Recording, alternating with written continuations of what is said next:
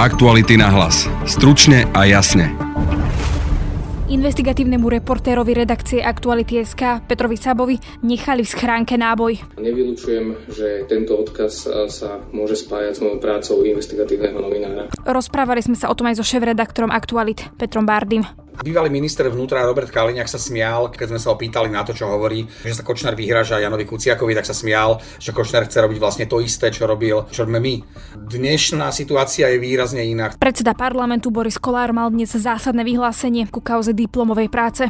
Odteraz v politike, kým budem v politike, budem používať iba meno Boris Kolár lebo stále ostávam Borisom. A teda naďalej ostáva predsedom parlamentu. Kauzu Kolárovej diplomovej práce aj to, čo to bude znamenať pre samotnú koalíciu a či je môže kauza v konečnom dôsledku uškodiť, sme riešili s komentátorom Aktualit Dagom Danišom. Táto kauza nie je až taká veľká ako tie, tie staršie, ktoré sa týkali jeho prepojení na mafiánov. To znamená, že keď bol zvolený už aj s týmto bremenom za predsedu parlamentu, tak by bolo asi naivné očakávať, že odstúpi. No a rozprávali sme sa aj o postoji premiéra Igora Matoviča ku Kolárovej kauze. Ten mal tento týždeň pri riešení kauzy použiť podobný trik ako Robert Fico. Takisto aj svojim ľuďom, aj svojim poslancom a aj svojim voličom e, posielal odkazy a vysvetlenia, že nechce príliš prísnym spôsobom riešiť tieto problémy, pretože nechce dopustiť, aby padla vláda a aby prišla vláda Igora Matoviča. To bol taký strašiak, ktorým Fico neustále, neustále mával nad hlavou, keď mal problémy a na časť voličov Smeru to mohlo dobre pôsobiť, pretože Igora Matoviča nemali radi. Igor Matovič urobil podobný trik teraz. Aj dnes budete počuť v našom podcaste seriál Tour de Východ. Počúvate podcast Aktuality na hlas. Moje meno je Denisa Hopková. Moje meno je Peter Sabov, pracujem ako investigatívny novinár pre aktuality.sk. Včera približne o 9 hodine ráno som si v schránke našiel náboj. I hneď som kontaktoval políciu aj moju redakciu. Polícia začala tento prípad i hneď vyšetrovať. Ja som bol na polícii aj vypovedať. Nevylučujem, že tento odkaz sa môže spájať s mojou prácou investigatívneho novinára. To bol investigatívny novinár Aktualit Peter Sabo. Situácia sa deje 2 roky a 4 mesiace od vraždy Jana Kuciaka. Je dnes policia dôveryhodnejšia ako vtedy a o tom, či sa niečo zmení v redakcii Aktuality.sk sme sa rozprávali s jej šéf-redaktorom Petrom Bardym. Včera krátko pred 9 hodinou ráno, čiže vo štvrtok ráno pred 9 mi zatelefonoval náš investigatívny reportér Peťo Sabo, že našiel vo svojej schránke v, v bytovke, kde býva, nábojnicu. Okamžite sme informovali bezpečnostné zložky, ktoré prípad začali riešiť. Prišli na miesto činu, skontrolovali to, zaistili stopy, biologické, rôzne iné. A potom vlastne Peťo išiel na vysluch, tam vypovedal, Aktuálne môžem povedať to, že sme urobili všetko pre jeho bezpečnosť. Snažíme sa minimalizovať pravdepodobnosť, že by, že by mu mohol niekto ublížiť a toto je naša maximálna priorita pre toto obdobie. Píše Peter o témach, kde mu reálne by mohlo hroziť nejaké, nejaké ohrozenie? Pre lajka sa môže zdať e, informácia, že niekto našiel vo svojej schránke náboj pomerne smiešná, nevinná. A tomu ja úplne rozumiem. A inak sa na to pozeráte, keď ide o človeka, ktorý sa venuje naozaj veľmi nebezpečným organizovaným skupinám ľudí, ktorí, sa, ktorí páchajú trestnú činnosť v oblasti krátenia DPH alebo všeobecnosti krátenia daní, ktorí zarábajú miliónové čiastky na vratkách DPH, ktorý píše o Kočnerovej knižnici a analizuje ľudí, ktorí sú dnes ešte stále na slobode a ktorí sú na vplyvných miestach. Čiže Peter sa naozaj venoval mnohým, venuje mnohým témam, kauze dobytkár, rôznym pochybným machináciám a pochybným biznisom pri dostavbe atomovej elektrárne Mochovce a tak ďalej. Tých tém je naozaj mnoho a sú v tom zainvolvovaní naozaj veľmi aj veľmi nebezpeční ľudia, čiže nechceme to podceňovať a naozaj si na to dávame veľký pozor. Vie už policia, o koho by mohlo ísť? Kto by tam mohol nechať ten náboj? Ja, aj keby som vedel, tak to nepoviem a nechám to celé na policiu. Polícia je podľa mňa dostatočne vedomá si vážnosti situácie a bude robiť všetko preto, aby, aby páchateľa okamžite odhalila, aby sme vedeli, kto to bol. Dôveruješ v tomto smere policii, pretože napríklad v prípade vraždy Jana Kuciaka ty aj sám v dnešnom komentári píšeš, že tam zlyhali, zlyhal tam v podstate aj minister vnútra, boli tam nejaké pochybenia rôzne. Dôveruješ v tomto smere policii? Aby som to upresnil, bývalý minister vnútra Robert Kaliňák sa smial, keď sme ho informovali alebo keď sme sa ho pýtali na to, čo hovorí, že sa na to, že sa Kočner vyhraža Janovi Kuciakovi, tak sa smial, že Kočner chce robiť vlastne to isté, čo robil, čo robíme my. Dnešná situácia je výrazne iná. Chcem povedať, že, že ministerstvo vnútra má moju výrazne väč, vyššiu dôveru, ako bolo ministerstvo vnútra riadené Robertom Kaliňakom. To je, to je niečo úplne iné. To, je úplne, to nie je, že úplne iná liga, to je úplne iný šport. Verím policii a veril som policii aj po vražde Jana Kuciaka. Veril som jej napriek tomu, že ju riadili ľudia blízky oligarchom a ja nemám inú možnosť totiž, nie je tu veľa iných e, inštitúcií, ktoré môžu pátrať po kriminálnikoch a ktorí nás môžu chrániť. Aké to bude mať dôsledky pre samotnú redakciu aktuálit? Budú sa tam diať nejaké zmeny, možno budú novinári opatrnejší, alebo aké to bude mať teda dôsledky? Musím povedať, že už po Janovej vražde sme sprísnili niektoré e, procesy a v tomto budeme pokračovať. Nemyslím si, že dnes nás čaká nejak extrémne, alebo veľ, veľmi extrémne zmeny, ktoré by zásadným smerom obmedzili alebo paralizovali chod redakcie. V podstate sme pripravení na, na, na podobné varianty, sme, sme dostatočne pripravení a sme dostatočne skúsení na to, aby sme mohli pracovať v rôznych režimoch a ja verím svojim kolegom, som si istý, že túto situáciu zvládnu a že, že naši čitatelia a, a sledovatelia v rôznych kanáloch, na, na ktorých uverejníme naše príspevky, si, si v podstate možno aj nevšimnú, že, že pracujeme v nejakom inom režime a že naša práca bude, dúfam, že rovnako kvalitná, ako bola donedávna.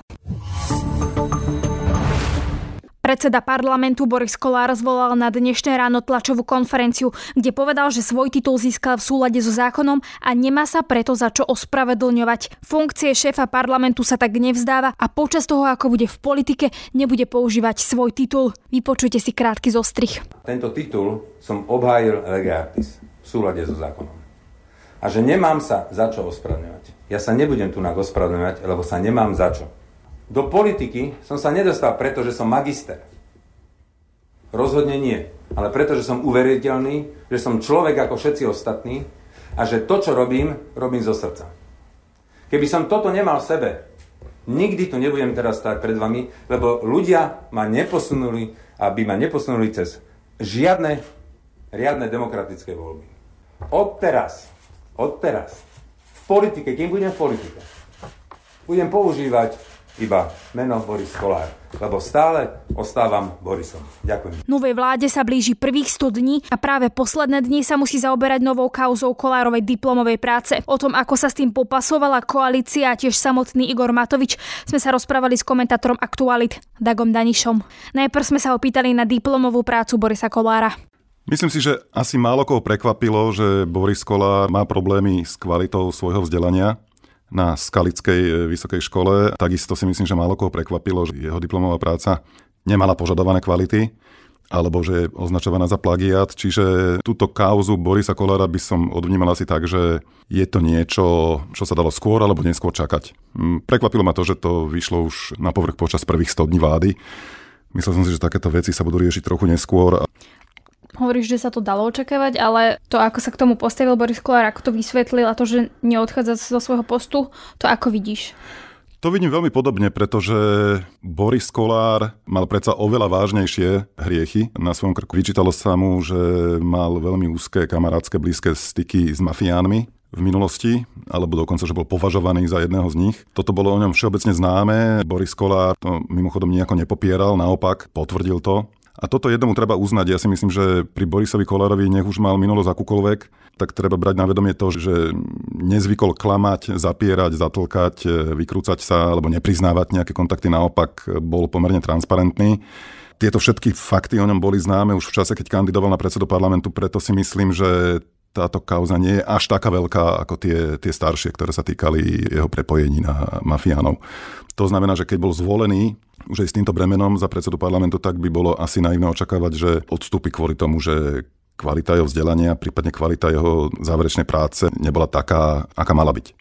Každopádne vyvolalo to veľkú vlnu kritiky, či už z radou aj koaličných partnerov zo strany médií, verejnosti. Čo to podľa teba znamená pre samotného Igora Matoviča, že koaličný partner, predseda parlamentu má takúto kauzu, Myslím si, že je to hlavne problém pre koalíciu. Nie je to, nemyslím si, že je to problém pre Borisa Kolára a pre tábor jeho voličov, pre jeho politickú stranu pretože o ňom e, boli známe iné veci, vážnejšie, s ktorými sa voliči vyrovnali a toto asi nebudú považovať za, za nejaký kľúčový prešlap.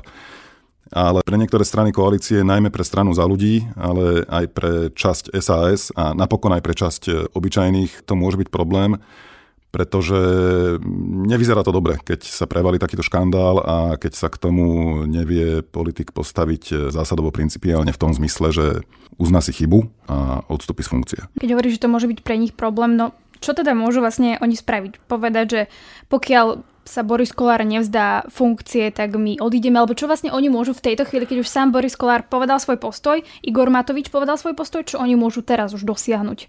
V týchto situáciách to funguje tak, že veľa závisí od toho, ako sa k tomu postavia koaliční partnery. Ja si myslím, že keby bol Igor Matovič veľmi tvrdý, prísny, principiálny vo svojich postojoch, tak by mal istú šancu, nehovorím, že vysokú, ale mal by istú šancu dotlačiť Borisa Kolára k tomu, aby to nevyriešili iba nejakým symbolickým gestom, ale aby sa otvorila aj otázka jeho zotrvania vo funkcii vedenia parlamentu, ale toto sa nestalo. Dokonca ani strana za ľudí nedala politické vyhlásenie, v ktorom by vyslovene žiadala odchod Borisa Kolára z čela parlamentu. Napokon je to prirodzené, sú to koaliční partnery.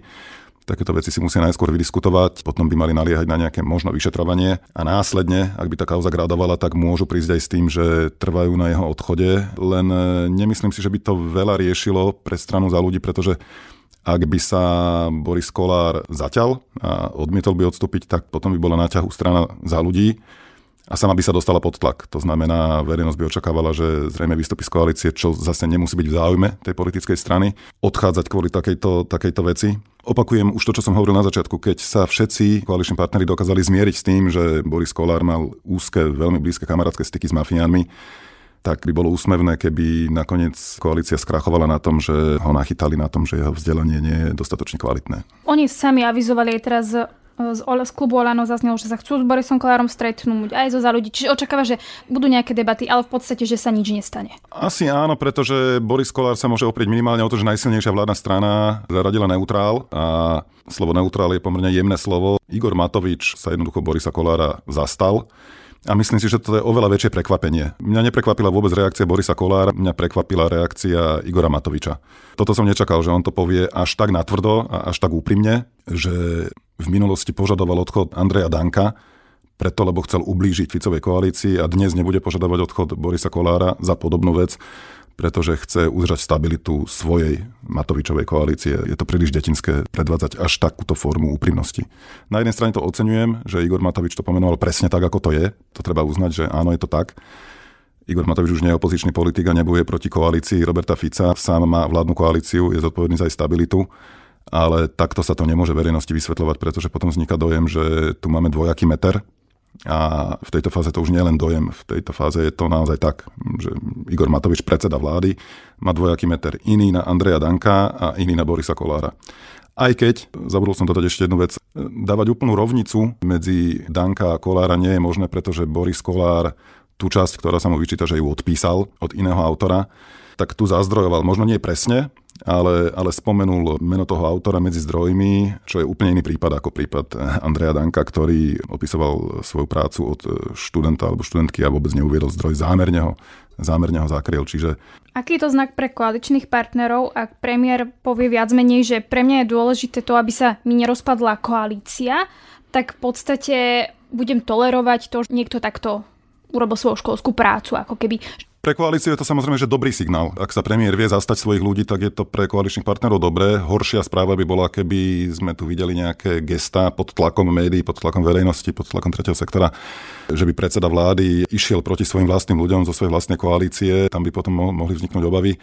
Skôr je to zlý signál pre verejnosť, pre voličov a pre slovenskú spoločnosť, že sa to uplatňuje dvojaký meter, že sa to uplatňuje princíp naši ľudia a že sa posudzujú podobné veci rôznym spôsobom. Myslím to tak, že na verejnosti to môže pôsobiť tak, že sa budú ľudia pýtať, že čo všetko dokáže Igor Matovič tolerovať, len aby sa mu to vlastne nerozpadlo. Presne tak, lebo problém je v tom, že tento jeho argument je veľmi zlý precedens. Týmto sa dá vysvetliť prakticky čokoľvek.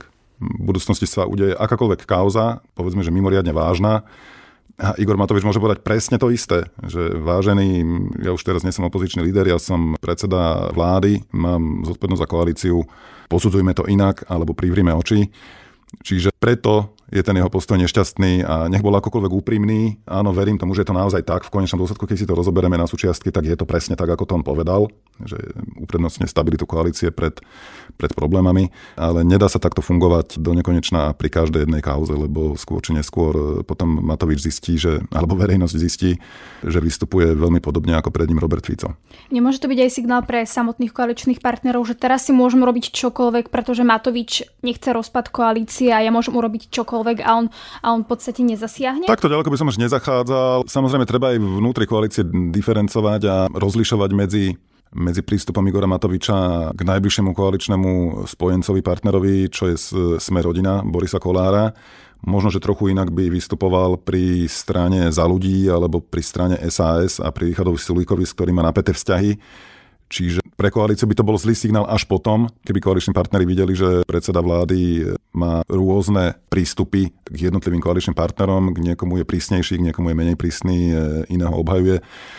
To by potom robilo zlú krv v koalícii, ale niečo také sa zatiaľ nestalo. Ale ak by došlo k niečomu väčšiemu, dokázal by Igor Matovič vyriešiť to prísnejšie, ako to urobil teraz? Zasiahnuť, aj keby to bol v prípade jeho blízkeho koaličného partnera Borisa Kolára? V tejto kauze celej zanikla jedna vec, to je odchod pani Krištúvkovej z funkcie splnomocnenkyne. Ja si myslím, že v tomto prípade Igor Matovič pritlačil na Borisa Kolára a vysvetlil mu, že nie je možné obhájiť túto nomináciu a že bude trvať na tom, aby sa vyriešila alebo stiahla. A toto sa Igorovi Matovičovi podarilo. Čiže ja si zase nemyslím, že pri každej jednej problémovej veci bude Igor Matovič reagovať úplne rovnako. Videli sme to na príklade tohto týždňa ak rátam aj víkend, že nie je to celkom tak a že vie, vie zatlačiť pri niektorých veciach. Toto je trošku citlivejší problém, pretože tu ide o lídra koaličnej strany, o jeho funkciu, ktorú si vybojoval v rámci delby moci, e, keď sa dávala dokopy koalícia. A to zase uznávam každému členovi koalície, aj Igorovi Matovičovi, že, že otvárať koaličnú zmluvu je veľmi ťažké. Samozrejme v koaličnej zmluve nie je napísané, že Boris Kolár musí byť predseda parlamentu, ale ale ja si myslím, že je to nepriamo súčasťou koaličnej dohody, kto bude čo. Otváranie tejto otázky by podľa mňa mohlo byť vnímané tak, že sa otvára koaličná dohoda a takéto veci sú oveľa citlivejšie ako nominácie politickej strany, keď sme videli pri pani Krištúvkovej. Tam, tam je to trochu iná, iná liga. Hm, to je takéto fungovanie zvnútra, ako keby ako to funguje v tej koalícii, aké sú dohody a potom sú teda ľudia, ktorí sa na to pozerajú zvonku. Ako to môže pôsobiť na voličov Matoviča, ak nedokázal v prípade, kde mohlo dojsť nejakému podvodu a vlastne si ho zastal. Igor Matovič, ten, ktorý v očiach voličov mal bojovať proti korupcii. Igor Matovič urobil jeden malý trik, okrem toho, že bol úprimný a trochu neohrabane úprimný, tak si myslím, že urobil podobné nastavenie, aké v minulosti robili aj jeho predchodcovia. To znamená, dal vidličku alebo vidličky, šachovou terminológiou povedané, vyberte si, či chcete návrat Fica a pád tejto koalície, alebo, alebo chcete prižmúriť oči. Čiže tu by som to asi trošku rozlišoval, že na niektorých voličov to možno zapôsobilo, na niektorých nie. Len pripomínam, že úplne rovnako, úplne rovnako postupoval Robert Fico, keď mal problémy vnútri koalície s prešlapmi Andreja Danka. Takisto aj svojim ľuďom, aj svojim poslancom a aj svojim voličom e, posielal odkazy a vysvetlenia, že nechce príliš prísnym spôsobom riešiť tieto problémy, pretože nechce dopustiť, aby padla vláda a aby prišla vláda Igora Matoviča. To bol taký strašiak, ktorým Fico neustále, neustále mával nad hlavou, keď mal problémy a na časť voličov Smeru to mohlo dobre pôsobiť, pretože Igora Matoviča nemali radi. Igor Matovič urobil podobný trik teraz. Jednoducho bol to odkaz pre jeho vlastných voličov. Vážení, neposudzujte ma príliš prísne, pretože mohol by sa vrátiť Fico, a vláda mafie, vláda korupcie a, a tak ďalej. Všetky obľúbené termíny by vymenoval a on predsa chce udržať pokope a stabilnú protikorupčnú koalíciu, ako ju nazýva. Len problém je v tom, že keď sa privierajú oči nad takýmito prešlapmi, tak časom to môže gradovať a ľudia môžu zistiť, že náš človek nemusel mať len červenú farbu, ale môže mať aj modrú farbu. Takže môžeme povedať, že je Igor Matovič rovnaký ako bol Robert Fico? To by som netvrdil, ale v tomto, teba... prípade, v tomto prípade sa zachoval, keď nie rovnako, tak veľmi, veľmi podobne a myslím si, že sa tak zachovať nemal.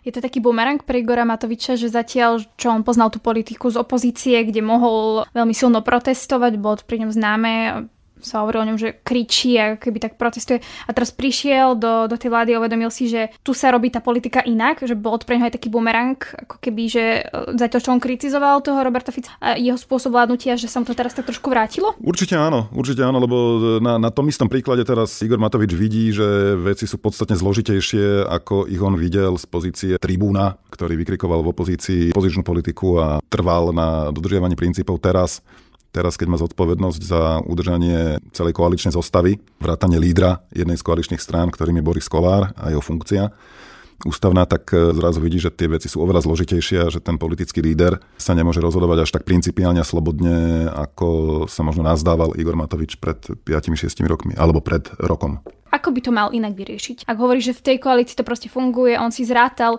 čo bude pre neho znamenať, ak by možno, že pritlačil na Borisa Kolára. Nie som politický poradca, aby som niekomu takto na diaľku odkazoval a radil, čo mal urobiť, ale určite to mal riešiť tak, aby z toho nevyznal ako líder, ktorý má dvojaký meter a ktorému sa tu rodí nejaká nová kasta našich ľudí.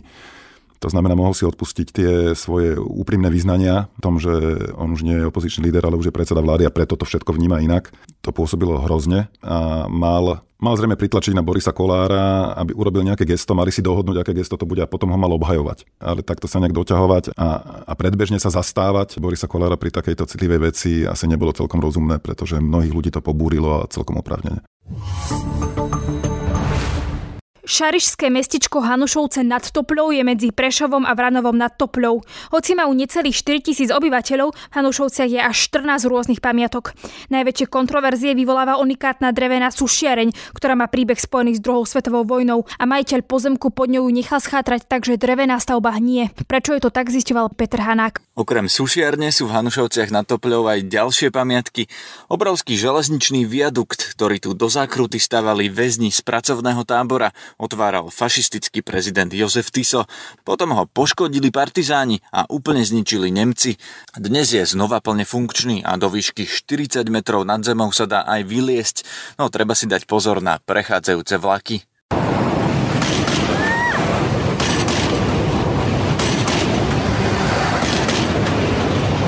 Okrem toho majú Hanušovce na Topľou aj dva kaštiele a v jednom z nich je vlastivedné múzeum, v ktorom je snať všetko od unikátneho nábytku v štýle Art Deco zachráneného z osady, história pracovného tábora, ostrých bojov v druhej svetovej vojne, keď časť Hanušoviec vyhorela, cez miestne šľachtické rody až po vypchatú zver.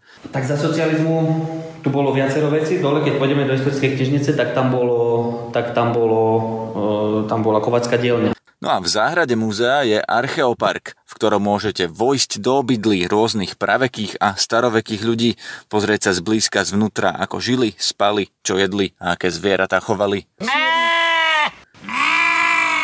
Pri mikrofóne mám teraz Ondreja Gloda, historika z Vlastivedného múzea v Hanušovciach na Topľov. Pán Glod, Vieme, že sušiareň, ktorá kedysi patrila podniku Vegetabil, ktorý vyvážal liečivé bylinky do zahraničia, je v dezolátnom stave. Napriek tomu, že to je národná kultúrna pamiatka, tak sa vám rozpadáva. Prečo je to tak? Jedným z najdôležitejších faktorov, ktorý ovplyvňuje kondíciu kultúrnych pamiatok je vždy záujem obyvateľov alebo nadšencov o samotnú kultúrnu pamiatku. Prepačte, to znamená, že ľudí to nezaujíma? To nadšenie alebo ten záujem e, ešte pred pár rokmi bol v podstate na bode mrazu, ale samozrejme boli nejakí hrdinovia, ktorí sa ozývali už skôr, ale ten záujem ľudí sa exponenciálne zvyšuje až v poslednom období. Je to preto, že o tom napísal projekt Čierne diery aj v knižke. Oni to tak spopularizovali, alebo sa ľudia jednoducho spametali a chcú zachrániť národnú kultúrnu pamiatku? Aj jedno, aj druhé. Čierne diery nám spravili obrovskú službu tým, že v podstate z Nánošovskej sušárne spravili celoslovenskú záležitosť, v podstate celoslovenskú aféru a to do istej miery aj naštartovalo miestnych nadšencov a kultúrnych ľudí, aby sa zapojili do bohomilej činnosti. A čo to znamená? Čo teda s ňou bude? Rozpadne sa? Lebo je to drevená sušiareň, ten zub času nahlodal Rozpadne sa, alebo v nej plánujete s ňou niečo urobiť, opraviť ju, ja neviem, muzeum, alebo čo sa dá vlastne spraviť so sušiarňou? Ak s ňou nespravíme to, čo s ňou chceme spraviť tento rok, tak sa rozpadne, pretože to je posledná sezóna, kedy to ešte stojí. Máme pomerne mokré leto alebo mokrú jar, takže to sa ešte ešte urýchli sa tá degradácia. Budova nemá strechu, sneh, dážď, vietor, všetko dokopy huby. Takže ak sa nám podarí ten, zá, ten zámer, teda nám ako občanskému združeniu OZ Vegetabil, ak sa nám to podarí, tak je veľmi veľká nádej, že sa ju podarí zachrániť. Ak sa nám to nepodarí, tak budeme mať oči preplač. No, čo je ten váš zámer? Chcete, čo z nej chcete urobiť? Priorita je zachrániť samotnú budovu. Chceme ju získať do vlastníctva, teda občanské združenie ju chce získať tento majetok alebo túto nehnuteľnosť. Keďže to je z väčšej časti drevená konštrukcia, chceme ju demontovať, uskladniť a na základe kvalitného projektu potom znovu vybudovať na nejakom vhodnejšom mieste a vrátiť do nej život, aby sa opäť mohli sušiť bylinky, rastlinky. Čiže vy ju chcete premiesniť? Prečo vlastne? Zatiaľ chceme, e, túto záležitosť konzultujeme intenzívne s Krajským pamiatkovým úradom v Prešove. No a premiestniť ju chceme jednak e, z dôvodu, že pozemok pod ňou nepatrí rovnaké osobe ako budova samotná, teda tam by mohol byť, mohla byť istá kolízia. A takisto považujeme za bezpečnejšie mať túto stavbu v nejakom lepšom prostredí. No a kam ju chcete dať? Zostane v Hanušovciach aspoň? Samozrejme, že zostane v Hanušovciach. E, sú nejaké návrhy, kde by mohla ísť, e, ale zatiaľ ešte sme definitívne rozhodnutie KPU Prešovne nedostali. Takže čakáte len na ten krajský pamiatkový úrad, ale máte už pozemok? Najbližšími partnermi občanského združenia sú Krajský pamiatkový úrad Prešov, Krajské múzeum v Prešove, Kaštiel v Hanušovciach a Prešovský správny kraj a samozrejme v neposlednom rade mesto Hanušovce na Topľu, ktoré disponuje niekoľkými vhodnými pozemkami, kde by táto jedinečná národná kultúrna pamiatka mohla znovu začať žiť. No a keď nej spravíte znova sušiaren, tež tam opäť budú sušiť bylinky, ako to využijete tak, aby ju napríklad navštevovali turisti, alebo ako to spravíte tak, aby ju mohli navštevovať ľudia a navštevníci regiónu? Pri samotnej sušiarni plánujeme vytvoriť nejaké zázemie v tom zmysle, že by sme veľmi radi využívali aj činnosť samotného združenia, ale aj samotnú túto pamiatku na účely edukácie, vzdelávania v environmentálnej oblasti, v bylinkárstve, v histórii, keďže to má priamy súvis s tou najsmutnejšou časťou našich novodobých dejín, teda s holokaustom.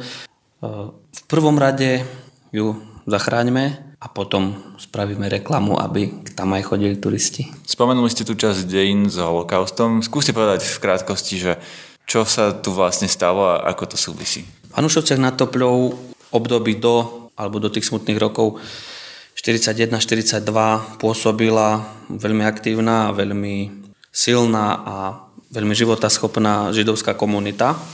Jedným z dôkazov jej, jej životaschopnosti je aj práve staviteľ tejto sušiarne, podnikateľ Alexander Wall, ktorý založil podnik Vegetabil za účelom vykupovania, sušenia, spracovania a expedície, expedovania do zahraničia najmä týchto sušených rastlín, sušených byliniek, ale nie len, nie len rastliny. Je potrebné spomenúť, že Takýmto spôsobom sa spracovali aj zelenina a ovocie, aj lesné plody. Alexander Wall svoj podnik úspešne rozbehol do takej miery, že e, bol nutený postaviť ďalšiu sušiareň a neskôr v druhej polovici 30. rokov pribudoval alebo postavil e, alebo nechal postaviť hanušovskými tesarskými majstrami e, túto drevenú sušiareň na tom istom pozemku. Tým, že to bol úzky pozemok, tak preto je tá stavba tej sušiarne taká v podstate úzka a vysoká, pretože sa snažil využiť možnosti pozemku stavebného a samozrejme tým, že je aj vysoká, to mali to premyslené, nie je hociaká stavba, má veľmi premyslenú logiku, tak tým, že je taká vysoká, ona prirodzene pôsobí ako komín. Teda tá cirkulácia vzduchu je tam mimoriadne intenzívna, tým, že strecha bola taká pultová tak a otočená je na stranu, odkiaľ v podstate celý deň svieti slnko, teda tá sušiareň mala mimoriadne vhodné a mimoriadne premyslené technické riešenia tohto sušenia. Odbočili sme od holokaustu opäť k sušiarni, ale moja otázka bola, ako to súvisí s holokaustom?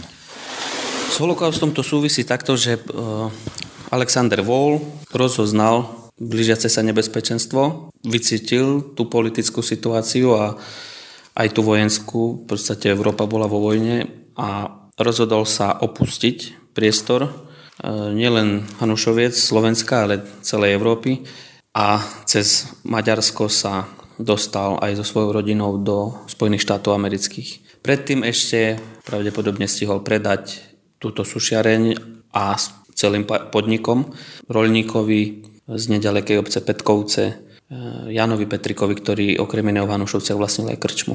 No a teda súvisí to s holokaustom len tak, že majiteľ židovského pôvodu ušiel, alebo ešte nejako inak? Majiteľ židovského pôvodu, popredný muž židovskej komunity Hanušovskej aj so svojou rodinou bol nutený újsť a veľká časť tej komunity, viac než dve tretiny, boli vyvraždení. V Hanušovciach po druhej svetovej vojne sa pohybujú počty e, židovskej komunity na úrovni e, jednej tretiny, necelej jednej tretiny spred, spred holokaustových čias. A tá sušiareň vtedy v zásade upadala? Tú sušiareň sa snažil ešte cez vojnu pán Petrík e, využívať, avšak vojnové hospodárstvo a vojnová ekonomika a hospodárske možnosti vojnovej Slovenskej republiky veľmi neumožňovali nejako rozbehnúť tento biznis tak, aby bol nejako výraznejšie rentabilný a takisto je potrebné pripočítať aj takú skutočnosť, že pán Petrík pravdepodobne nedisponoval patričnými obchodníckými zručnosťami. Vychádza nám to najmä z jeho účtovníctva, keďže to išlo od 10 k 5. Náš seriál Tour de Východ o dovolenke na východnom Slovensku bude pokračovať aj na budúci týždeň, vždy v druhej polovici nášho večerného podcastu. No a to je z dnešného podcastu všetko. Vypočuť si nás môžete cez Spotify a ďalšie podcastové aplikácie. Ak radi počúvate naše podcasty, môžete nás podporiť kliknutím na Aktuality.sk+. Na dnešnom podcaste spolupracovali Tatiana Škultetiová, Peter Hanák a Dag Daniš. Pekný zvyšok dňa a pekný víkend želá Denisa Hopková. Aktuality na hlas. Stručne a jasne.